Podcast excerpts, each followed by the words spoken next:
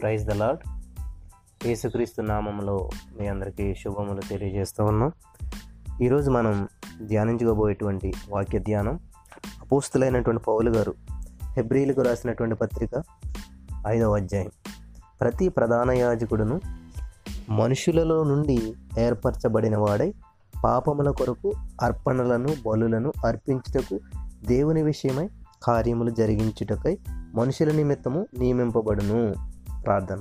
స్తోత్రం దేవా సర్వనతుల ప్రతిరోజు వాక్యం ధర నాతో మాతో అద్భుతమైనటువంటి విషయాలను మాట్లాడుచున్న విధానాన్ని బట్టి నీకు వందనాలు స్తోత్రం చేస్తున్నాను జీవం కలిగిన మా తండ్రి నీకే వందనాలు వేసే ఈరోజు ఈ సమయంలో వాక్యాన్ని ధ్యానిస్తూ ఉండగా నీ ఆత్మ అభిషేకం ప్రతి వారి మీద కుమ్మరించమని నాతో మాతో మాట్లాడి మరి నా ప్రభా పరిశుద్ధాత్మదేవ నీవే అనేక అద్భుతమైనటువంటి విషయాలు మాకు తెలియజేయమని కృప చూపించమని మా రక్షకుడు ప్రభు నేస్తున్నావు నడుచు ప్రార్థించి పొందుకుని ఉన్నామా పరమ తండ్రి? ఆమెన్. ప్రభునందు ప్రియమైనటువంటి సహోదరి స్నేహితులారా చాలా అద్భుతమైనటువంటి విషయాన్ని దేవుడు మనతో మాట్లాడుతూ ఉన్నాడు. హెబ్రి పత్రికలో ఈ యొక్క ప్రధాన యాజకుడు అనేటువంటి అంశం ఎక్కువగా మనం చూస్తూ ఉంటాం. ఇక్కడ చూడండి ప్రతి ప్రధాన యాజకుడును మనుషులలో నుండి ఏర్పరచబడిన వాడై పాపముల కొరకు అర్పణలను బలులను అర్పించుటకు దేవుని విషయమైన కార్యములు జరిగించుటకై మనుషుల నిమిత్తం నియమింపబడిన. ప్రధాన యాజకుడు అనేటువంటి వారు ఎవరంటే ఎవరైతే మనం మనుషులుగా ఉన్నటువంటి వారు తప్పిదములు చేస్తారో వాళ్ళు ఒక దేవుని చేత అంటే మనుషులలో నుండే ఒక వ్యక్తి ప్రత్యేకించబడినటువంటి వ్యక్తి ఉంటాడనమాట మనకి పూర్వకాలం ఏముండదంటే చర్చిలో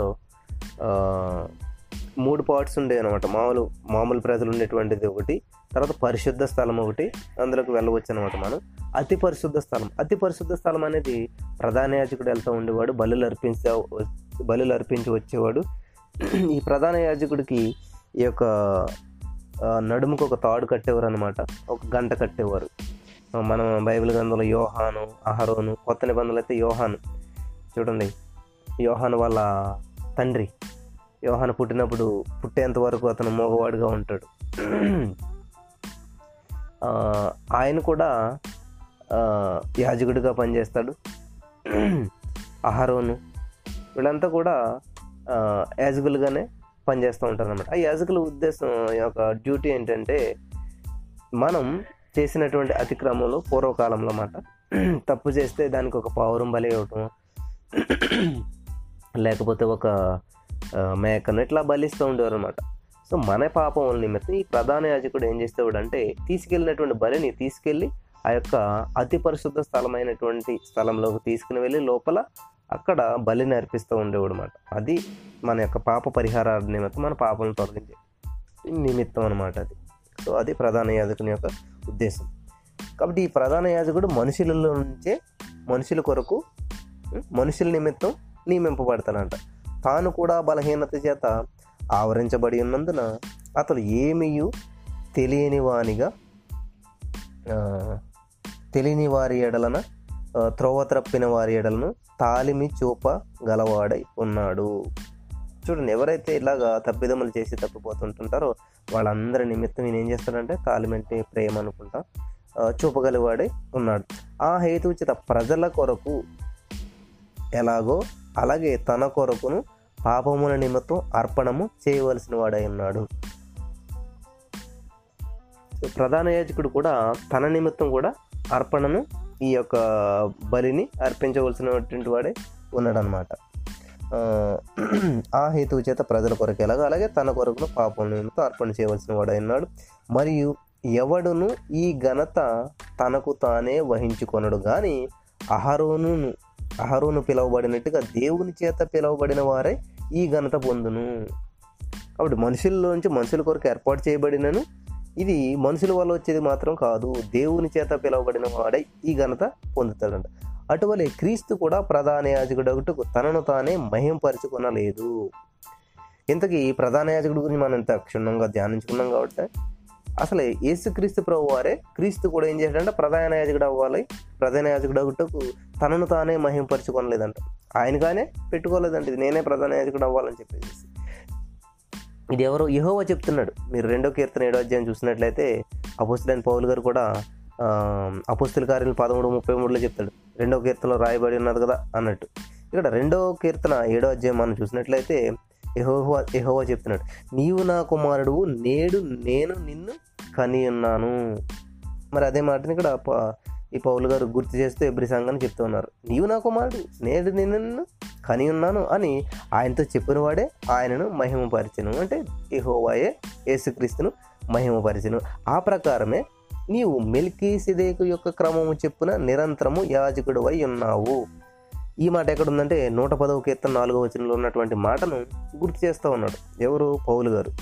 నీవు మెల్కీసెదేగు యొక్క క్రమం చెప్పున నిరంతరము యాజకుడు అయి ఉన్నావు అని మరి ఒక చోట రాయబడినది ఆ మరి ఒక చోట అంటే ఎక్కడంటే నూట పదవ కీర్తన నాలుగవ వచనంలో. చూడండి. మెల్కీసెదేకు క్రమము అంటే అసలు ఈ మెల్కీసేదేక్ అంటే ఎవరు? ఆ మెల్కీసేదేక్ అనేటువంటి పేరుకి అర్థం ఏంటి?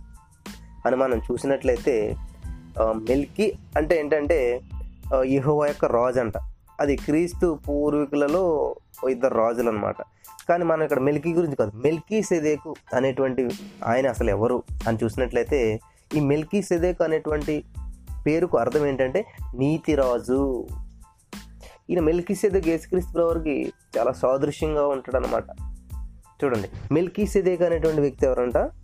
నీతిరాజు ఆ పేరుకే అర్థం అదే అనమాట ఆదికాండం పద్నాలుగు అధ్యాయం పద్దెనిమిదవ వచనంలో చూసినట్లయితే మనకి అక్కడ ఉంటుందన్నమాట. మెల్కీ సేదకు అబ్రహామును ఎదుర్కొని అతనిని ఆశీర్వదించినట్లుగా మనకి అక్కడ ఉన్నదనమాట అతని గురించి బైబిల్ ఇంకా మరే విధమైనటువంటి సూచనలు కానీ ఏమీ లేవు. ఇతడు సాలేముకు చెందినటువంటి రాజు అని తెలుసు మనకు అంతే సర్వోన్నతుడగిన దేవుని కుమారుడు దేవుని యాజకుడు అని అందులో ఉన్నదంతే. అతడు అబ్రహామును ఆశీర్వదించగా చూడండి ఒక రాజు వచ్చి అబ్రహాంను ఆశీర్వదించి అబ్రహాము కూడా చాలా సంపన్నుడు ఉన్నటువంటి వ్యక్తి. ఏం చేస్తాడు? అబ్రహాము అతనికి దశమ భాగం ఇచ్చాను. పద్నాలుగు అధ్యాయం పంతొమ్మిది వచ్చిన చూసినట్లయితే మనకు ఉంటుంది ఆదికాండంలో అబ్రహాం ఏం చేశాడంటే అతనికి దశమ భాగం ఇచ్చాడు. మెల్కిసేదేకు గొప్ప రాజు గొప్ప సంపన్నుడు గొప్ప యాజకుడు. రెండు వృత్తులు చేస్తా ఉన్నాడు ఇక్కడ మెల్కీసేదేకు. చూడండి రెండు డ్యూటీలు చేస్తూ ఉన్నాడు. ఏంటి? Raju at the same time యాజకుడు అనమాట కాబట్టి యాజకుడిగా ఉన్నటువంటి మిల్కీ సేదక్ ఏం చేయడైనా ఎస్ అబ్రహాము తన దశమ భాగాన్ని సమర్పించాడంట. ఇతడు రాజు యాజకుడు అనేటువంటి రెండు ఉద్యోగాలు చేస్తూ ఉన్నాడు. కాబట్టి ఇతను ఏం చేస్తారు? మెస్సయ్యకు ముంగుర్తుగా చూస్తూ ఉంటారు. నూట పదవ కీర్తన నాలుగు వచ్చిన ప్రకారం.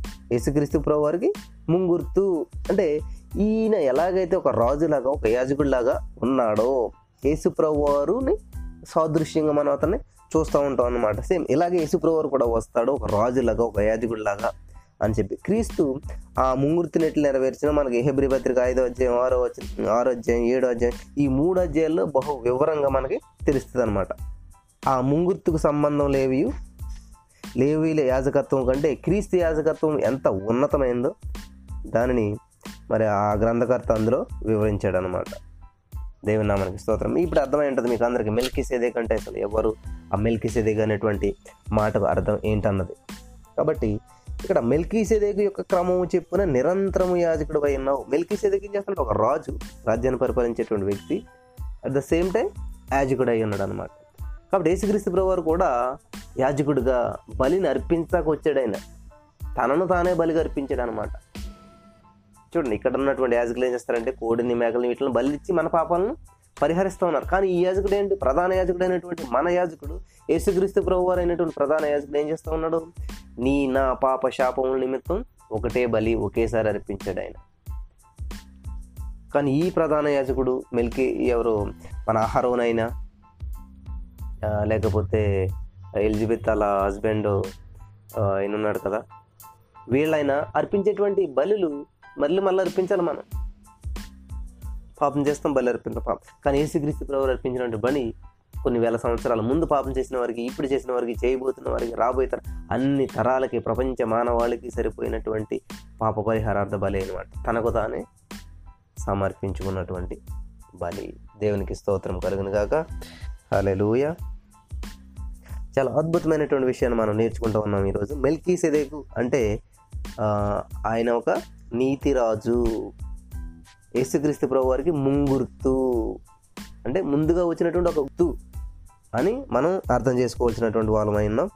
చూడండి మరియు మరి ఒక చోట ఇలా చెప్పాడు అనమాట ఆయన ఏంటి? మెలికి అని చెప్పి శరీరధారి అయిన దినములలో మహారోదనముతోనూ కన్నీళ్ళతోనూ తనను మరణము నుండి రక్షింపగలవానికి ప్రార్థనలను యాచనలను సమర్పించి భయభక్తులు కలిగి ఉన్నందున ఆయన అంగీకరింపబడిను. ఆయన కుమారుడయ్యుండి తాను పొందిన శ్రమల వలన విధేయతను నేర్చుకునేను. చాలా అద్భుతమైన విషయం అండి ఇక్కడ. చూడండి శరీరధారి అయి ఉన్న దినములలో ఎవరు? యేసుక్రీస్తు ప్రభు వారు మహారోదనముతోనూ కన్నీళ్ళతోనూ తనను మరణము నుండి రక్షింపగలవానికి ప్రార్థనలను యాచనను సమర్పించి చూడండి యేసుక్రీస్తు ప్రభు వారు తనకున్నటువంటి దేవతల కంటే తక్కువగా చేయబడి దేవదూతల కంటే తక్కువగా చేయబడిపోయి తనకున్న అధికారము అంతా పక్కన పెట్టి వచ్చి ఒక మనిషిలాగా ఉండి తను ఎక్కడి నుంచి వచ్చాడు అక్కడికి మళ్ళీ ఏం చేస్తున్నాడు ప్రార్థన చేస్తున్నాడు. ఎందుకంటే మనుషులకి మాదిరించి వెళ్తా ఉన్నాడు. తమ చెమట రక్త బిందువుగా మారుతూ ఉందంట. చెమట పట్టి మనకు చెమట బయటకు రావడానికి ప్రాసెస్ జరుగుతుంది. కానీ ఆ చెమటే బయటకు వచ్చేస్తుందంటే ప్రాసెస్ లేదు. ఇంకా డైరెక్ట్గా బయటకు వచ్చింది. అంటే ఎంత బీపీ ఉండి ఉంటుంది ఎంత బ్లడ్ ప్రెషర్ ఉండి ఉంటుంది అంత బాధను అనుభవించి ఆయన ఎందుకంటే శరీరధారి అయిన దినములలో మహారోదనముతోనూ కన్నీళ్ళతోనూ తనను మరణమును రక్షింపగలవానికి ప్రార్థనను యాచనను సమర్పించి భయభక్తులు కలిగి ఉన్నందున ఆయన అంగీకరించబడెను.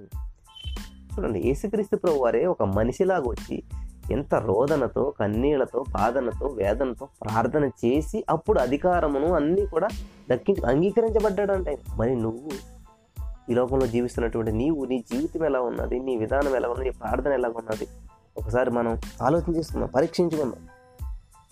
ఆయన కుమారుడయ్యుండి తాను పొందిన శ్రమల వలన విధేయతను నేర్చుకునేను. చూసారా ఏం చేశారంట? శ్రమల వలన విధేయతను నేర్చుకొనేను. అలెలుయ నా ప్రియమైనటువంటి స్నేహితులారా ఈ రోజున మనకి నాలుగో అధ్యాయం పదకొండవ వచనంలో మనం చూసినట్లయితే కాబట్టి అవిధేయత వలన వారు పడిపోయినట్లుగా మనలో ఎవడను పడిపోకుండా. అంటే ఈ యొక్క ఇజ్రాయేల్ ప్రజలైనటువంటి వారిలో కేవలం యెహోషువ కాలేబులు మాత్రం ఎందుకు వెళ్ళారంటే మిగతా వాళ్ళు అంతేంటి అవిధేయత. అవిధేయత. అవిధేయత వలన వాళ్ళు దానిలో ప్రవేశించలేకపోయారండి. అవిశ్వాసం. అవిధేయత. కాబట్టి నీలో ఉన్న విశ్వాసము విధేయత పరిపూర్ణం అవ్వాలంటే విధేయత నేర్చుకునేందుకు దేవుడు ఏం చేస్తాడంటే నీకు శ్రమలను అనుమతిస్తూ ఉంటాడు. శోధించబడిన మీద సువర్ణ మరింత ప్రకాశవంతమైనట్లు నువ్వు ఎప్పుడైతే శ్రమల గుండా వెళ్తావో నువ్వు ఏం నేర్చుకుంటావంట విధేయత నేర్చుకుంటావు. కాబట్టి విధేయత నేర్చుకోవాలని ఆశ ఉన్నటువంటి ఏ వ్యక్తి కూడా నాకు ఈ శ్రమలు ఎందుకు వస్తున్నాయి? ఈ శ్రమల్లో నా జీవితం ముగిసిపోతా శ్రమలకు నీ జీవితాన్ని సమర్పించవు శ్రమల నుంచి వచ్చేటువంటి విధేయతను చూస్తావు అనమాట ఫర్ ఎగ్జాంపుల్ ఒక కోకోనట్ ఉంటుందండి దాన్ని నలగ కొడతాం పగల కొడతాం చిత కొడతాం నలుపుతాం. కానీ అదంతా పట్టుకున్నాం అదంతా చేసి మనం దాని నుంచి ఆయిల్ని బట్టి సంతోషిస్తుంటాం. అయ్యో ఈ కాయలు కొయ్యలేకపోతున్నానే దీన్ని పగలగొట్టలేకపోతున్నాను దీన్ని పొగ పెట్టలేకపోతున్నాను దీన్ని ఎండబెట్టలేకపోతున్నాను దీన్ని కాపలా ఇదంతా ఆలోచించి నువ్వేం చేస్తావు? ఆయిల్ కోసం. ఆ ఫైనల్ ప్రోడక్ట్ ఉన్నది చూసారు? ఆయిల్ ఏదైతే వస్తుందో ఆ దాని మీద దృష్టి ఉంటుంది కాబట్టి దాన్ని ఎంత కోస్తున్నప్పుడు చేతులు తెగుతుంటాయి? నేను మాకు ఆయిల్ ఆడిన మా అమ్మగారు కొబ్బరికాయలు కోయమన్నప్పుడు చేస్తుంటాను అనమాట ఇవన్నీ. ఎండబెట్టి వాటిని పక్షులు పెట్టుకెళ్ళిపోకుండా కాపాడదు చాలా రిస్క్తో కూడినటువంటి పని. చాలా శ్రమ పడాలి. కానీ శ్రమల నుంచి ఏమొచ్చింది మాకు ఆయిల్ వచ్చింది. మా టార్గెట్ ఆయిల్ మీద ఉంది కాబట్టి ఇది శ్రమ అనిపించేది కాదు. కాబట్టి నువ్వు విధేయత నేర్చుకోవాలన్నటువంటి ఆశ ఆసక్తి నీలో ఉన్నప్పుడు శ్రమలు వచ్చేసినాయి బాధలు వచ్చేసినాయి చూడండి ప్రమోట్ అవ్వాలనుకున్నటువంటి ఏ వ్యక్తి ఏం చేస్తాడు? ఎగ్జామ్స్ రాయటకి ఇష్టపడతాడు. అబ్బా ఎగ్జామ్స్ వచ్చేస్తున్నాయి. ఈ ఎగ్జామ్స్ అయిపోతే మనం నెక్స్ట్ క్లాస్కి వెళ్ళొచ్చు. ఈ ఎగ్జామ్స్ అయిపోతే నెక్స్ట్ ప్రమోట్ అవుతాం. కానీ ప్రిపేర్ అవ్వనోడు కష్టం అనుకున్నవాడు వామ్మో ఈ ఎగ్జామ్స్ ఏంటి? తలపోటు. ఎగ్జామ్స్ అంతమాటి ఎగ్జామ్స్ ఈ పరీక్షలు రాయలేక చచ్చిపోతున్నాను నేను. ఎందుకు ఈ పరీక్షలు? అని ఏం చేస్తారు? ప్రమోట్ అవ్వాలనుకోరు? అక్కడే ఉండాలి. ఎగ్జామ్ లేకుండా ఏం చేస్తారంటే అదే క్లాసులో అరవై సంవత్సరాలు క్లాస్ చదువుకుండా ఉండిపోతారు అనమాట ఈరోజు నీ జీవితంలో శ్రమ ఓర్పు ఓర్పు పరీక్ష పరీక్ష నిరీక్షణను అన్నట్లుగా నేను ప్రమోట్ చేయడానికి పరీక్షలు అనేవి కాబట్టి ఇక్కడ దేవుడు యేసుక్రీస్తు ప్రభు వారు అయ్యింది. ఆయన ఏం చేశాడు? తాను పొందిన శ్రమల వలన విధేయతను నేర్చుకునేను. లూయ నా ప్రియమైనటువంటి సహోదరి స్నేహితులరా నువ్వేం నేర్చుకుంటా ఉన్నావు ఈ లోకంలో అనేకమైన శ్రమలు అనుభవిస్తూ ఉన్నావు. హింసలు బాధలు ఎన్నో అనుభవిస్తున్నావు. కానీ వాటి ద్వారా ఏమి నేర్చుకుంటూ ఉన్నావు? ఏమైనా నేర్చుకోగలిగావా? మా వైఫ్ అంటుంటుంది మా పాప పుట్టిన తర్వాత చాలా పేషెన్స్ నేర్చుకున్నాను నేను. అని చెప్పేసి.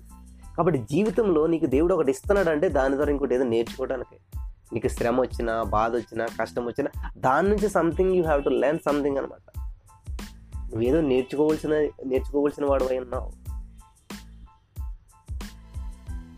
సిస్టర్ ఒక అరుణ సిస్టర్ ఒక మాట చెప్పారు. బ్రదర్ అందరూ ప్రార్థన చేస్తాం. కానీ మా హస్బెండ్ ఇంకా కొంచెం చేస్తారు కానీ ఇంకా స్పిరిచువల్గా ఉండాలి అన్నప్పుడు చాలా బాధ వచ్చింది. ఆ కిడ్నీలో స్టోన్ వచ్చింది అని చెప్పి బాధపడుతున్నప్పుడు నిజంగా బ్రదర్ ఫోన్ చేశారు. చక్కగా మాట్లాడారు ఆత్మీయంగా. బ్రదర్ మేమెంత ఈరోజు ఇలా ఉన్నామంటే కారణం? మా భార్య చేసేటువంటి ప్రార్థనలే అని చెప్పారు. కాబట్టి నువ్వు చేస్తున్నటువంటి ప్రార్థనలు నువ్వు పడుతున్నటువంటి శ్రమ వృధా కాదు. ఏదో ఒక రోజున దాని ఫలితాన్ని నువ్వు చూడగలుగుతావు. మరి వాళ్ళు ఆ కిడ్నీలో స్టోన్ ఉన్నప్పుడు అనేక హాస్పిటల్స్ తిరిగారంట. తెలిసిన వాళ్ళే దాన్ని బ్లాస్ట్ చేయాలని చెప్పి అని. ఇంకా అన్ని ఈ లోకానుసారమైన పరిస్థితులన్నీ కూడా ఒక్కటి కూడా అనుకూలంగా లేదు. అన్నీ అననుకూలంగా నిరుత్సాహపరిచే విధంగా హోప్లెస్గా ఉన్నాయి. కానీ దేవుని నోట one word from God blast చేసిందనమాట స్టోన్ని. బయటకు పో అన్నట్టు బయటకు వచ్చేస్తుంది రాళ్ళు ఉంటాయండి మాటలు మీకు తెలుసా? అందుకే దేవుడు ఆకాశం ఆలకించి భూమి సెవిగ్గా అన్నాడు. బట్ మనం ఎప్పుడైతే మాట్లాడామో సిస్టర్ బ్రదర్ మేమందరం కలిసి ప్రార్థన చేసాం నీవు మా ఒంట్లో ఉంటాక చేయబడలేదు. ఎందుకంటే దేవుడు మమ్మల్ని ఎలా చేయలేదు? రాళ్ళతో చేయలేదు. మామూలుగా చేశాడు కాబట్టి నీకు మా దాంట్లో స్థానం లేదు బయటకు పో అన్నామంటే. ఇదండి. గద్దించాం. పేతురత్న యేసుప్రభు ఏం చేశాడంటే? ఆ జ్వరాన్ని గద్దించాడని బయటకు పోయింది కాబట్టి కొన్ని కొన్ని బ్రతిమాలతుంటాం మనం. ప్లీజ్ ప్లీజ్ వచ్చేవా? వచ్చి ఏం కావాలి నీకు? ఏం పెడితే వస్తావు బయటికి? ఇట్లా మనం బట్టి బ్రతిమాలతో ఉంటుంటాం కాబట్టి అవి బయటికి రావు. ఎంతో కాలం నుంచి బాధపడుతున్నటువంటి ఆ- ఆ సహోదరుడు గోపి గారు వెంటనే ఫ్లష్ అవుట్ అయిపోయింది. యూరిన్లో బయటకు వచ్చేసిందండి స్టోన్ నా ప్రియమైనటువంటి సహోదరి స్నేహితులరా దేవుని వాక్యం ఇచ్చినటువంటి నీవు మరి శ్రమ వచ్చిందని చెప్పేసి దిగులు పడుతున్నావా? శ్రమలు వచ్చాయని చెప్పేసి బాధపడుతున్నావా? లేకపోతే ఆ శ్రమల ద్వారా అసలు ఏమైనా లెసన్ నేర్చుకున్నావా నువ్వు? చిన్న లెసన్ చిన్న మార్పు చిన్న శోధించబడిన మీద ప్రకాశవంతం అవుతావు. నువ్వు రియల్ గోల్డ్ అయితే ట్వంటీ ఫోర్ క్యారెట్స్ బంగారం అయితే నువ్వు ఒరిజినల్ బంగారం అయితే అదే పైన రోల్డ్ గోల్డ్ వేసి కేవలం పైన మాత్రమే పూత పూసి లోపలంతా పైన పటారం లోన్ లటారం అంటారు కదా పైకి భక్తి బరులుగా ఉండి దాని శక్తిని ఆశ్రయించిన వారు ఉంటారు కొంతమంది. చాలా భక్తిగా నటిస్తారు పైకి. అప్పుడు తెలుస్తుంది అంటారు హీట్ చేసినప్పుడు ఈ శ్రమ వచ్చినప్పుడు అసలు రంగు బయటపడదు అనమాట మాడి మసి అయిపోతుంది. అరే ఈ బంగారం అనుకున్నాం కదంటే బంగారం పైకి బాగానే మెరుస్తుంటే కనబడుతుంది అనమాట రోల్డ్ గోల్డ్. పై పైన మాత్రం మెరుగులు పెట్టుకుంటారు చాలామంది. పై పైకి మాత్రం చాలా పరిశుద్ధంగా కనబడతారు. లోనంతా కూడా కుసిద్ధంతో ఉంటుంటారు కాబట్టి ఇదంతా నీ పరిశుద్ధమో నీ కుశుద్ధమో ఏదో అసలైనది బయటకు పడేటువంటి రోజు శ్రమ వస్తుంది ఆ శ్రమల్లోంచి నువ్వు నిజమైనటువంటి గోల్డ్ అయితే మెరుస్తే బయటకు వస్తావు. విధేయతతో వినయంతో. నువ్వు శోధించబడే కొద్ది వినయ విధేయతలు నేర్చుకుంటావు తప్ప విసుగు చెందిపోవు అలసిపోవు అనమాట కాబట్టి ఇక్కడ యేసుప్రభు అండి కుమారుడయ్యండి తాను పొందిన శ్రమల వల్ల ఆయన విధేయతను విధేయత నేర్చుకున్నాను కాబట్టి వీళ్ళ అవిధేయత వలన పడిపోయారంట ఇజ్రాయేల్ ప్రజలందరూ కూడా. కూలిపోయారంట రాలిపోయారంట. కాబట్టి ఈ రోజున నువ్వు విధేయత చూపిస్తున్నావా? దేవుని మాటకు అవిధేయత చూపిస్తున్నావా? అని దేవుడు నిన్ను అడుగుతూ ఉన్నాడు. అలలి ఆ మరియు ఆయన సంపూర్ణ సిద్ధి పొందినవాడై మెల్కీ సెదేకు యొక్క క్రమంలో చేరిన ప్రధాన యాజకుడని దేవుని చేత పిలువబడి తనకు విధేయులైన వారందరికీ నిత్య రక్షణ కారకుడైనను ఏంటి మెల్కీ చేదే క్రమం ఏంటి? యాజకుడు అట్ ద సేమ్ టైం రాజు. రాజ్యాన్ని పరిపాలించేటువంటి రాజ హోదాలో ఉన్నాడు యాజకుడిగా ఉన్నాడు. పాపం ప్రజల యొక్క పాపములను పరిహారార్థ బలిగా అర్పించేటువంటి యాజకుడిగా ఒక పరిశుద్ధుడిగా ఒక అతి పరిశుద్ధ స్థలములోకి వెళ్ళగలిగినటువంటి వ్యక్తిగా మెల్కీ ఉన్నాడు. అట్ ద సేమ్ టైం ప్రజలను ఖండించి బోధించి బుద్ధి చెప్పి సక్రమైనటువంటి పరిపాలన పరిపాలించి వాళ్ళకి ఏది కావాలి ఎలా చేయాలనేటువంటి అన్ని క్వాలిటీస్ కలిగినటువంటి వ్యక్తిగా ఆ మెల్కీ సేదేకు ఉన్నాడు అనమాట లూయ నా ప్రియమైనటువంటి సహోదరి స్నేహితులారా కాబట్టి ఈ రోజుల్లో నువ్వు నేను జాబ్ చేస్తున్నాను నేను రాజునండి. నేను చాలా బిజీ అండి నేను సాఫ్ట్వేర్ ఇంజనీర్ హార్డ్వేర్ ఇంజనీర్ అది ఇది అని చెప్తాను. కానీ అట్ ద సేమ్ టైం నువ్వు ఎలా ఉండాలంట? యాచకునిగా నీ ఇరుగు పొరుగు వారి యొక్క పాపముల నిమిత్తం పరిహార నిమిత్తం ప్రార్థించే వ్యక్తిగా భారం కలిగినటువంటి వ్యక్తిగా ఉండాలి. యేసుక్రీస్తు ప్రభు చూడండి. తన రాజ్యాన్ని పరిపాలించడానికి రాజ్యాన్ని కట్టడానికి వచ్చాడు. ఆయన నీతిమంతుడు నీతిరాజు. మిల్కీ సెదేక్ అంటే నీతిరాజు. ఆ మెల్కి సెదేక్ ఆ ప్రధాన అసలైనటువంటి ప్రధాన యాజకుడు ఎవరంట? యేసుక్రీస్తు ప్రభు వారు అనమాట లెల్లుయ మెల్కి సేదక క్రమము ఏంటంట? ప్రధాన యాజకుడు రాజు. అలాగే యేసుక్రీస్తు ప్రభు వారు కూడా సాదృశ్యంగా ఉంది ఇందును గురించి మేము చెప్పవలసిన అనేక సంగతులు ఉన్నవి కానీ మీరు వినుటకు మందులైనందున వాటిని విశదపరచుట కష్టము. మందులు అంటండి మందమతులైపోయారంట మందులైనందున వాటిని విస్తృతపరచుట కష్టము. అందుకే కదా మనకి చెవిటివాడి దగ్గర శంఖమోదొద్దు అంటూ ఉంటుంటారు అంటే ఇప్పుడు వినపడినప్పుడు నువ్వు ఎంత సునాద కీర్తనలు పాడి ఎంత అందమైన మ్యూజిక్ ఇచ్చినప్పుడు ఉపయోగం ఏంటి? పందులు వెళ్తున్నప్పుడు అట్లా ఎదురు ముచ్చెలితే ఉపయోగం ఏంటి? తొక్కుని పోతాయి. ఏంటి ఏమి అనుకుంటారు? పందులు ఎదురు ముచ్చెలు వేస్తాయి కాబట్టి మందమతులై ఉన్నారు. అనేక సంగతులు చెప్పాలని ఉంది. కానీ వింటకు మీరు ఏంటంటే మందులై ఉన్నారు. చెవులు మూసుకుపోయినాయి. కాలమును బట్టి చూచితే మీరు బోధకులుగా ఉండవలసిన వారై ఉండగా దేవోక్తులలో మొదట మూల పాఠములను ఒకడు మీకు మరలా బోధించవలసి వచ్చెను. చాలా అద్భుతమైన విషయం అండి. ఈ విషయం మీకు అర్థమైందో లేదో కానీ అసలు మీరు ఇప్పుడు ఏంటంటే లేచి పరిగెట్టవలసినటువంటి స్థితిలో ఉన్నారు. చూస్తుంటాను మా ఇంటి దగ్గర చాలామంది మా ఇంటికి ఆపోజిట్ ఒక అబ్బాయి అన్నాడు. త్రీ ఇయర్స్ ఎంత వచ్చేసిందంట. ఇప్పుడు నెమ్మదిగా ఒక అడుగు అడుగు వేస్తా ఉన్నాడు. మా పాప ఏమో పదకొండు పని పదకొండు నెలలకే నడవటం ప్రారంభించింది. ఇప్పుడైతే బర్త్డే అయ్యి మొన్న ఒక ఇరవై రోజులు కూడా అవ్వలేదు పరుగు పరుగు పెడుతుందన్నమాట. చూడండి ఇక్కడ ఏం చెప్తున్నాడు పౌలు గారు?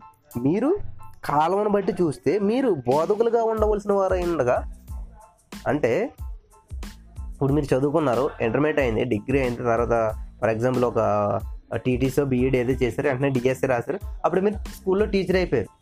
కానీ మీ ఫ్రెండ్ ఏం చేస్తా ఉన్నాడు? ఇంకా ఇంటర్మీడియట్ ఫెయిల్డ్ అనమాట ఇంకా డిగ్రీ ఫెయిల్డ్ అనమాట ఆ ఎగ్జామ్స్ రాస్తానే ఉన్నాడు. అక్కడే ఉండిపోయాడు. వీళ్ళే ఇప్పుడు ఏమైపోయారు? టీచర్స్ అయిపోయి బోధించి పిల్లలకు బోధించవలసిన స్టేజ్లో ఉండవలసినటువంటి వీళ్ళు ఏం చేశారంట? అక్కడే ఫెయిల్ అయిపోయి ఏం చేస్తున్నారు ఇంకా? మాస్టర్ వచ్చి వాళ్ళకి పాఠం చెప్తే ఆ, ఆ లెసన్ విని ఇంకా ఎగ్జామ్స్ పాస్ అవడానికి ట్రై చేస్తూ ఉన్నారు ఇంకా. ఇదే చెప్తున్నాడండి పౌలు గారు. ఇది ఎందుకు చెప్పాడంటే ఆత్మీయమైనటువంటి విషయాలకు మనం అప్లై చేసుకున్నట్లయితే నీవు రక్షించబడినటువంటి నీవు అనేక మందిని దేవుని వైపు నడిపించవలసినటువంటి వ్యక్తిగా అయ్యింది అనేక మంది నిమిత్తం ప్రార్థించవలసినటువంటి వ్యక్తిగా ఉండవలసినటువంటి నీవు నా కోసం ఎవరు ప్రార్థన చేస్తారా? నా సమస్యను ఎవరు వింటారా? నా బాధలు ఎవరికి చెప్పుకోవాలా? అని ఇంకా నువ్వు ఎక్కడున్నావంటే నువ్వు ఒకరి చేత ప్రార్థన చేయించుకునేటువంటి స్థితిలో నేను ఉన్నావు. నువ్వు ఒకరి యొక్క సహాయం కొరకు ఎదురు చూస్తూ ఉన్నావు. ఈ స్థితిలో ఉండిపోయాను. కానీ అది దేవుని ఉద్దేశము కాదు. ఎందుకండి మీరు పెంచుకున్న పిల్లలు ఈ రోజున మన అడ్మిషన్లో చాలామంది పిల్లలు ఉన్నారు. నీరజ గారికి ఇద్దరు పిల్లలు ఉన్నారు. మన అరుణ గారికి వీళ్ళందరికీ పిల్లలు ఉన్నారు. శ్రీలక్ష్మి గారికి వీళ్ళందరికీ. వాళ్ళు పుట్టినప్పటి నుంచి అలాగే ఉండి నడవకుండా పాకకుండా నడవకుండా కనీసం నోట్ల నుంచి మాట రాకుండా అలాగే ఉన్నారు అనుకోండి. శుభ్రంగా పెంచుకుని చూసుకుంటారు. అమ్మో ఈ టైం వచ్చింది ఇటు ఇంకా మాట్లాడలేదు ఇటు ఇంకా నడలేదు. అని చేస్తారు కాలము. కాలమును బట్టి చూసి ఈ కాలానికి ఇలా ఉండాలి వీడు కాబట్టి ఇలా లేడు. అంటే వీడిలో ఏదో లోపం ఉన్నది అని చెప్పి మీరు బాధపడతారా లేదా? వాడికి తగిన ట్రీట్మెంట్ ఇస్తారా లేదా? కాబట్టి మీరు ఆత్మీయతలో పదకొండు ఇరవై ముప్పై సంవత్సరాల నుంచి దేవుడిని నమ్ముకుంటా ఉన్నారు. కానీ ఇంకా పాలు తాగుతూనే ఉన్నారు. ఇంకా వాక్యం వింటానే ఉన్నారు. ఇంకా నా కోసం ప్రార్థన చేయండి. ఇంకా నీ శ్రమలు చెప్తానే ఉన్నావు. నువ్వు ఇంకా శ్రమల్లో ఉండవలసినటువంటి వ్యక్తి కాదు నువ్వు. శ్రమల్లో ఉన్నటువంటి వారిని లేపేటువంటి వ్యక్తిగా నువ్వు మారాలి. బాధల్లో ఉన్నటువంటి వారిని పైకి తీసేటువంటి వ్యక్తిగా మారాలి. రక్షణ లేనటువంటి వారికి రక్షణ పొందుకునేటువంటి వ్యక్తిగా నువ్వు ఆ పొందుకుంటానికి కారకమైనటువంటి వ్యక్తిగా నువ్వు మారాలి. అలా లూయ నువ్వు ఇంకా బాధలు చెప్పే విధంగా ఉండకూడదు. ఎదుటివారి బాధలను తీర్చేటువంటి వ్యక్తిగా నువ్వు ఉండాలి. నువ్వు ఇంకా ఫలించిన వ్యక్తిగా ఉండకూడదు. నువ్వు బహుగా ఫలించి అనేక మందికి ఉపయోగపడేటువంటి వ్యక్తిగా ఉండాలి. నువ్వు ఇంకా ఏదైనా ఫలం దొరికితే బాగును పండు దొరికితే బాగును అనేటువంటి ఫలాల కోసం ఎదురు చూసే వ్యక్తిగా నువ్వు ఉన్నావు ఇంకా. ఏం చేయాలంటే చూడండి చిన్నతనంలో మా అమ్మగారు నాకు రోజు గోరుముద్దలు పెట్టి భోజనం పెట్టావు నేను ఇంకా అదే స్థితిలో ఉంటే ఎలాగా? ఈరోజు నేనేం చేస్తున్నాను? వాళ్ళకి నేను భోజనం పెట్టే స్థితికి వెళ్ళాను. వాళ్ళని నేను పోషించే స్థితికి వెళ్ళాను. అదనమాట కాలాన్ని బట్టి చూస్తే మనం ఎక్కడ ఉండాలి? డెవలప్ అవుతుండాలి దినదినము ఎవరన్నా పెడతారా అని చూసేటువంటి స్థితి నుంచి ఎవరికన్నా పెడదామా అనేటువంటి స్థితికి వెళ్ళాలి. ఆ స్థితికి నువ్వు వచ్చావా? అల్లెలుయ వాక్యం వింటూ దినదినము బలపడుతూ ఏ స్థితిలో ఉన్నాను ఇంకా పాలు తాగే స్థితిలోనే ఉన్నావా? వాక్యాన్ని ఇంకా అర్థం చేసుకోలేనటువంటి వ్యక్తిగా నువ్వు ఉన్నావా? నీ పక్క వ్యక్తిని ప్రభావితం చేయలేనటువంటి సాక్ష్యం నీలో ఉన్నదా? నా కోసం ఎవరైనా ప్రార్థన చేస్తారా అని చూస్తున్నావా? లేకపోతే నేను ఎవరి కోసం ప్రార్థన చేయాలా? ఎవరికి ఆశీర్వాదకరంగా ఉండాలా? నాకే ఆశీర్వాదం నేను ఎక్కడ ఉంటాను? అనుకుంటున్నారా? అంటే నువ్వు పాలు తాగే స్థితిలోనే ఉన్నావు. పాలు తాగే స్థితిలో ఉన్నటువంటి వారు ఎవరైనా కూడా ఏం చేస్తారు? నన్ను ఎవరైనా ఆశ్రయిస్తే బాగుంది నాకు ఎవరైనా సాయం చేస్తే బాగుంది నాకు ఎవరైనా ప్రార్థన చేస్తే బాగుండు అని వెయిట్ చేస్తూ ఉంటారు. కానీ ఎవరైతే దేవుని మీద ఆధారపడి దేవుని వాక్యాన్ని విని ఆ పాలు తాగే స్టేజ్ నుంచి భోజనం తినే స్టేజ్ నుంచి మా పాప ఏం చేసి ఫస్ట్లో? వాళ్ళ అమ్మ పాలే తాగుతూ ఉండేది. తర్వాత ఏం చేసింది? నెమ్మదిగా అది ఇది తింటాం ఆరు నెలల తర్వాత కొంచెం తినడం స్టార్ట్ చేసింది. ఇప్పుడు ఏం చేస్తుంది? బిర్యానీ తినేస్తుంది. ఆనియన్స్ తింటుంది. పచ్చి ఆనియన్స్ పెట్టుకుని బిర్యానీలో. అసలు చూసారా? అంటే ఫస్ట్ నుంచి ఇంకా పాలు తాగితే అట్లానే ఉండిపోయింది అనుకోండి. మేము సంతోషిస్తామా? లేదు. గర్వపడుతున్నాం ఇప్పుడు. పెద్దదైంది మంచిగా ఉంటుందని చెప్పేసి. కాబట్టి దేవుడి ఇక్కడ పౌలు గారు సంతోషించలేదంట. ఎందుకనంటే వాళ్ళు మీరు ఈ కాలం బట్టి చూస్తే మీరు బోధకులుగా ఉండవలసిన వారే ఉండగా మీరు ఇంకా దేవుక్తి మొదట మూల పాఠములంట. అలాంటి అలాంట ఇంకా అక్షరాలు ఆ ఆ అది నేర్పే స్టేజ్లో ఉన్నారంట బాబు మీరు అసలని. పెద్ద పెద్ద words one word from God change your life అని చెప్పి మీరు చెప్పవలసినటువంటి స్థితిలో మీరు ఉండవలసిన బదులు ఇంకా అలా నేర్చుకుంటుంటే ఇంకా వర్డ్స్ ఎక్కడ వస్తాయి పదాలు ఎక్కడ వస్తాయి? పాఠాలు ఎక్కడ చెప్పగలుగుతారు మీరు? అరే అంత మూల స్థితిలోకి ఎందుకు అంత ఆ స్థితిలో ఎందుకు ఉండిపోయారు మీరు ఇంకాను? ఎందుకు వచ్చిందండి మాకు ఈ పౌలు గారు ఈ హెబ్రిలే అనుకుంటున్నారా? లేదండి మీతోనే చెప్తున్నాడు దేవుడు. అసలు నీ స్థితి ఏంటో గుర్తు చేస్తున్నాడు దేవుడు. నువ్వు ఎక్కడున్నావు ఏంటో గుర్తు చేస్తున్నాడు దేవుడు. నువ్వు ఎంతమందిని దేవుని వైపు నడిపించావు? ఎంతమంది నీ ద్వారా రక్షించబడ్డారు?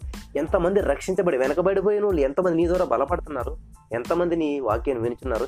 ఎంతమంది నీ మాటలు వినుచున్నారు? ఎంతమంది నీ ద్వారా ప్రభావితం అవుతున్నారు చాలా అద్భుతమైనటువంటి విషయం నేర్చుకున్న ప్రియమైనటువంటి సహోదరి స్నేహితుల ఒక్కరినైనా ప్రభావితం చేయగలుగుతున్నావా? నీ జీవితం ద్వారా నీ వాక్యం ద్వారా నీ సాక్ష్యం ద్వారా నీ మాటల ద్వారా నీ ప్రవర్తన ద్వారా ఒక్కరి జీవితంలో అద్భుతం జరుగుతుందా? నువ్వు చేసేటువంటి ప్రార్థన ద్వారా. అంటే ఇంకా పాలు తాగే స్టేజ్ స్టేజ్లోనే ఉన్నాను. ఆహారం పంచిపెట్టే స్టేజ్లో లేవా నువ్వు మీరు పాలు త్రాగవలసిన వారే కానీ బలమైన ఆహారం తినగలవారు కారు. అంత తేలి చెప్పేస్తున్నారండి పౌలు గారు. అంటే వాళ్ళ స్థితి అలాగ ఉన్నది. నిజంగా ఈ వాక్యం వినిచినటువంటి అనేక మంది పరిస్థితి కూడా అట్లానే ఉన్నది. ఇంకా రూపాయి దొరికితే బాగుంది ఇంకా వంద రూపాయలు దొరికితే బాగుంది ఇంకా రెండు వందలు దొరికితే బాగుంది చిన్న పని దొరికితే చిన్న నీవు ఎప్పుడు చిన్నగా ఆలోచిస్తావు అంతే చిన్నగా ఉంటావు. ఉన్నతంగా ఆలోచించు బిగ్. అప్పుడు నువ్వు ఉన్నతంగా ఉంటావు. గొప్పవాళ్ళు ఎప్పుడు గొప్పవాళ్ళుగా ఎందుకుంటారంటారంట వాళ్ళ యొక్క గొప్ప క్యారెక్టర్ కలిగి ఉంటారు గొప్ప ఆలోచన కలిగి ఉంటారు అంత గొప్పగానే ఉంటారు. లూయ మరియు పాలు త్రాగు ప్రతివాడును శిశువే గనుక నీతి వాక్య విషయంలో అనుభవం లేనివాడై ఉన్నాడు. చూసారా? పాలు అని చెప్పేసి మళ్ళీ ఎరగొచ్చాడైనా నీతి వాక్యము. కాబట్టి నీకు ఒక ఆత్మీయమైనటువంటి అర్థం అర్థం అవుతుంది ఇంకా. వాక్యాన్ని అర్థం చేసుకునేటువంటి కెపాసిటీ నీకు రాదు. ఎందుకంటే నువ్వు పాలు తాగేటువంటి స్టేజ్లో ఉన్నప్పుడు దీంట్లో ఉన్న ఆత్మీయ అర్థాన్ని చెప్పినా కూడా అర్థం చేసుకో. దేవుడు నాకు ఇచ్చినట్టు నాలెస్ని బట్టి కేక్ ఎందుకు కట్ చేస్తారు? ఆ యొక్క కొబ్బరి నూనెను ఈసు రక్తం సాదృశ్యం ఎందుకు వాడుతున్నామని చెప్పి ఒక ఆత్మీయమైనటువంటి అర్థం దానికి ఇంక్లూడ్ చేసి చెప్తే చాలామంది ఏం చేశారంటే ఇది ఇలా లేదు అట్లా లేదని చెప్పి దాన్ని కామెంట్ చేస్తారు డిఫరెంట్ డిఫరెంట్ వేస్లో కాబట్టి మనం పాలు తాగేటువంటి ప్రతి శిశువు కూడా ఏం చేస్తారంట నీతి వాక్య విషయంలో అనుభవం లేనివాడై ఉన్నాడు. వయసు వచ్చిన వారు అభ్యాసము చేత. చూడండి. వయసు వచ్చిన వారు అంటే ఎవరంటే పరిపూర్ణులైనటువంటి వారు దేవుని వాక్యాన్ని అర్థం చేసుకునేటువంటి స్థితిలో ఉన్నటువంటి వారు ఏం చేస్తారంట? వయసు వచ్చిన వారు అభ్యాసము చేత మేలు కీడులను వివేచించుటకు సాధకము చేయబడిన జ్ఞానేంద్రియములు కలిగి ఉన్నారు. కనుక బలమైన ఆహారం వారికే తగును. వయసు అమ్మ మా అమ్మాయికి వయసు వచ్చిందండి పెళ్ళి చేయాలి. వయసు అంటే ఇదే ఆలోచన ఉంటుంది మనకి అసలు ఇంతకీ వయసుకు వచ్చావు నువ్వు ఇంతకని? వాక్యం ఇచ్చినట్టు నీవు వయసుకు వచ్చావా? ఏంటి బ్రదర్ ఆ మాట మాట్లాడతారు? మాకు నలభై సంవత్సరాలు తెలుసా? మాకు యాభై సంవత్సరాలు. ఏ మాటలు మాట్లాడుతున్నారు మీరు ఇంకా? వయసుకు వచ్చామని అడుగుతారేంటి? బుద్ధున్నదా మీకు అసలేని? అని నన్ను అడుగుతారు ఇప్పుడు కాదు. అడిగి ఉంటారు చాలామంది ఈ మాట విన్నాక. వయసు వచ్చిందా మీకు? అంటే చూడండి ఇంత వయసు వచ్చినా బుద్ధి రాలేదరా అంటుంటాం మనం చాలామంది. ఎంత వయసు వచ్చినా కూడా బుద్ధి రాలేదా అని చెప్పి. ఎంత మాటో పరిశుద్ధమైన మాట బైబిల్లో ఉన్న మాట మాట అది ఎందుకని? ఏంటి? వయసు వచ్చిన వారంటే ఎవరెంతగానే బుద్ధి వచ్చిన వారు వయసు వచ్చిన వారంటే ఎవరెంతగానే అభ్యాసము చేత మేలు కీడులను వివేచించుటకు సాధకము చేయబడిన జ్ఞానేంద్రియములు కలిగిన సాధకము చేయబడిన జ్ఞానేంద్రియములు అంట మైండ్ బాగా షార్ప్ అయింది. ఎలా షార్ప్ అవుతుంది దాన్ని? దాన్ని సాధనం చేయగా సాధకం చేయగా సాధకం చేయగా సాధకమున్న పనులు సమకూర ధరలోనంట. తినగా తినగా వేపాకు తీగ అవుతుందంట. అంటే నిజంగా పంచదార వేసుకున్నట్టు అవ్వదు. అంటే అలవాటు అయిపోయి అది చేదనేది అనేది పోతుంది చేదనేది నీకు అనిపించదు అనమాట లూయ దేవుని నామానికి మహిమ కలిగిన కాదు. చాలా అద్భుతమైన విషయాలు దేవుడు మాట్లాడి ఉన్నాడు. ఖచ్చితంగా ప్రతి వారు వినవలసినటువంటి వాక్యం అనమాట కాబట్టి మీరు పరిపూర్ణంగా వయసు వచ్చిన వారేనా మీరు ఒకసారి మీ గుండెల మీద చేసుకుని ఆలోచించండి. నాకు వయసు వచ్చింది అసలు నిజంగా. వయసు వచ్చి నేను ఇక్కడ ఎందుకున్నాను వయసు వచ్చిన వాళ్ళంతా వేరే ఉంటారండి. చిన్నపిల్లల్లాగా గోళీలు ఆడుకోవటం చిన్నపిల్లల్లాగా వీధుల్లో ఆడుకోవటం ఇది ఉండదు. వయసు వచ్చిన వాళ్ళకి ఏంటి? బాధ్యతలు వేరే ఉంటాయి. ప్రవర్తన వేరే ఉంటుంది. విధానం వేరే ఉంటుంది. వయసు వచ్చిన వాళ్ళు ఏం చేస్తారు? కీడు మేలు ఏది? అభ్యాసం చేత మేలు కీడులు వివేచించుటకు ఏది మేలు? ఏది మంచి? ఏది చిన్న? ఏది పెద్ద? ఏది చేయాలి? ఏది చేయకూడదు? కాబట్టి నీకు వయసు వచ్చినా కూడా బూతులు మానలేదు. వయసు వచ్చినా కూడా కోపం మానలేదు. వయసు వచ్చినా కూడా ద్వేషం మానలేదు. అంటే నీకు వయసు వచ్చినట్ట లేకపోతే చిన్నపిల్లలాగానే పాలు తాగే ఉన్నారా? దేవుని వాక్యం వింటున్నారు బలపడుతున్నారు. కానీ వయసు వచ్చిందనుకోండి వయసు రాలేదు ఇంకా. పాలు తాగే స్టేజ్లో ఉన్నారు. చిన్నపిల్లలు చూడండి అవి పగలు కూడా తిరిగి మా పాప ఏం చేస్తే ఆ సామాన్లు ఇక్కడ పోయి ఇక్కడ అక్కడ పడుతుంది ఆవిడ తెలియదు వయసు రాలేదు. ఆవిడకి అంత జ్ఞానం లేదనమాట. ఇప్పుడు సాధన చేసుకున్నదో ఈ మైండ్ని షార్ప్ చేసుకున్నదో ఆవిడ తెలిసింది ఓ ఇది చేయకూడదు ఇది చెయ్యాలి ఇది మంచి ఇది చెడు ఇది మేలు ఇది కీడు అని వివేచించేటువంటి సాధకము చేత ఏం చేస్తుందంట? జ్ఞానేంద్రియాలను కలిగి ఉంటుంది. అటువంటి జ్ఞానేంద్రియం కలిగి ఉంటుంది అనమాట. అటువంటి మనసు కలిగి ఉంటుంది అనమాట. కాబట్టి వారికి బలమైన ఆహారం వారికే తగును. దేవునికి స్తోత్రం. అద్భుతమైనటువంటి వాక్యం దేవుడు చెప్పాడు. మెల్కీసేదే కనుక ఏసే క్రీస్తు ప్రభు వారే మరి వాక్యం ద్వారా బలపడ్డారని నేను నమ్ముచున్నాను.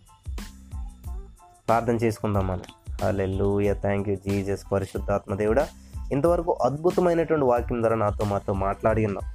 ఎంతమంది అయితే ఈ వాక్యాన్ని విన్నారో మరి దీనిలో ఉన్నటువంటి అర్థాన్ని వారు గ్రహించి పాలు తాగే స్థితి నుంచి నా ప్రభా పరిపూర్ణులైన ప్రభా మరి బలమైనటువంటి ఆహారం వీరికి తగినట్టుగా బలమైన ఆహారం తినడానికి తగినట్టుగా వీరుండునట్టు సహాయం చేయమని ప్రార్థన చేస్తూ ఉన్నా. నేను నమ్ముచున్నాను తండ్రి వీరందరూ నువ్వు ప్రత్యేకించవు. బలమైనటువంటి ఆహారం తినేటువంటి స్థితిలోకి వీళ్ళందరినీ నువ్వు నడిపిస్తున్నందుకు నీకు వందనం చేస్తున్నాను. విన్న వాక్యం వ్యర్థం కాకుండా ప్రతి హృదయంలో నాటబడి ఫలించి అభివృద్ధి చెంది అనేక మందికి ఆశీర్వదకరంగా ఉన్నట్లు దీవించమని ఆశీర్వదించమని కృప చూపించమని ప్రార్థిస్తూ ఉన్నాను నా తండ్రి. నువ్వు ప్రతిరోజు అద్భుత రీతిలో నాతో మాతో మాట్లాడుతున్న విధానాన్ని బట్టి నీకు వందను తండ్రి.